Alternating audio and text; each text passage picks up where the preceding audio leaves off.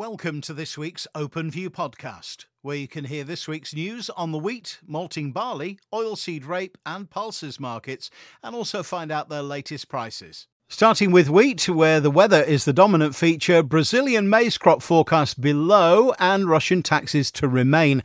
The rollercoaster ride continues on the grain market with developing weather stories the main driver. Next week will herald another USDA report, and we should remember that it was last month's report which precipitated a £20 decline on the expectation of what some might say were optimistic production prospects in some major exporting countries, which enabled them to paint a looser picture on global grain stocks than the trade had anticipated.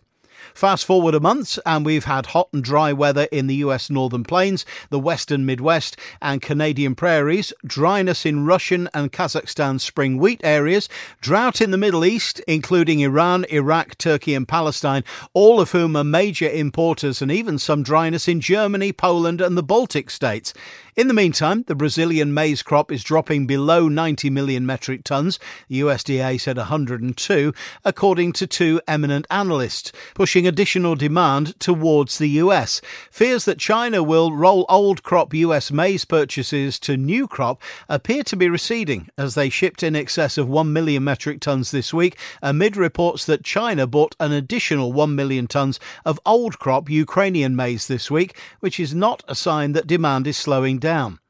Hopes that Russian export taxes will be lifted took a knock this week when the Russian vice president said that in order to protect the domestic market, the tax will stay in place as long as there is increased global demand for food.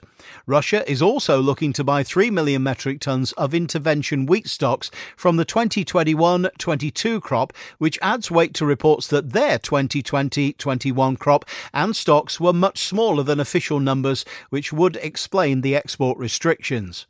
Attention will now turn towards next week's USDA report with funds who've trimmed their long maize positions now waiting for the latest offering from the USDA, who have left themselves little room for manoeuvre. On to malting barley, where the headlines this week, well, we've got good crop prospects. Uh, markets are nominally weaker, and is there a change of plan for lockdown easing? UK crops continue to progress well, and the weather looks to be supportive for the next few weeks. At least this is echoed on the continent, with yields being revised slightly upward to reflect this. Market remains quiet following a buying round recently, and old crop markets continue to see the odd load required where a quality issue has occurred. New crop markets see values nominally weaker over the period with the lack of activity, but as yet there's been little real first hand interest either. EU buyers have been happy to sit back with the positive crop progress to date. All eyes now on the reopening schedule, noting that Scotland has chosen to delay easing in some areas with hopes that England remains on course for restrictions to be lifted on the 21st of June. As previously mentioned, if you have old crop parcels, worth a conversation with your local OpenField buyer to discuss options. Oilseed rape, the headlines, the markets ease back on global news, veg oil complex eases, and improved weather in the US remains. A shorter trading week saw a degree of catch up played early on, with markets on course for three days of gains. Background narrative remains the concerns for US and South American soybean production basis weather issues, global edible oil supplies, and the emergence post pandemic of the global economy. OPEC decided to maintain their focus on curbing production cuts, effectively pumping more oil, which the market took in its stride, basis the outlook for economies reopening and the return of demand. Veg oil markets have followed, with lower palm oil production focusing attention on the soy oil market, adding support. The veg oil complex was additionally bolstered by the news that India is reviewing its import tax, which could lead to a removal and therefore increased demand from the world's largest edible oils importer.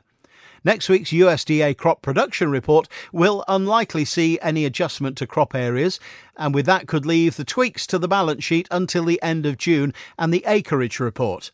With Western economies continuing to make positive steps out of lockdown restrictions, there is a good support level for the markets. Closer to home, old crop markets remain ad hoc, with values discussed as and when parcels are presented. New crop markets have reluctantly followed futures markets higher, driven by those points mentioned. And pulses, starting with beans, well, some support for markets in both the old and new crop positions. Whilst trade has been limited to odd loads, there has been some requirements resurfacing for old crop feed beans. New crop markets have seen a number of inquiries with some limited trades. Consumers still focused on the potential size of the new crop, with one or two looking toward a heavier feel to the supply and demand.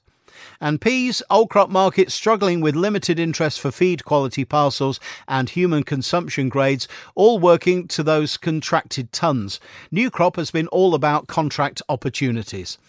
And finally, the grain and pulse prices indicator, starting with feed wheat for June 21, 195 to 210 pounds, November 172 to 178. Feed barley for June 180 to 190, November 155 to 161. The price for oilseed rape for June available on request and for November 450 to 455 and for beans for June 215 to 220x and November 197 to 203x. Thanks for listening. To find out more or to get our OpenView email, please speak to your regular OpenField contact or email us at communications at openfield.co.uk.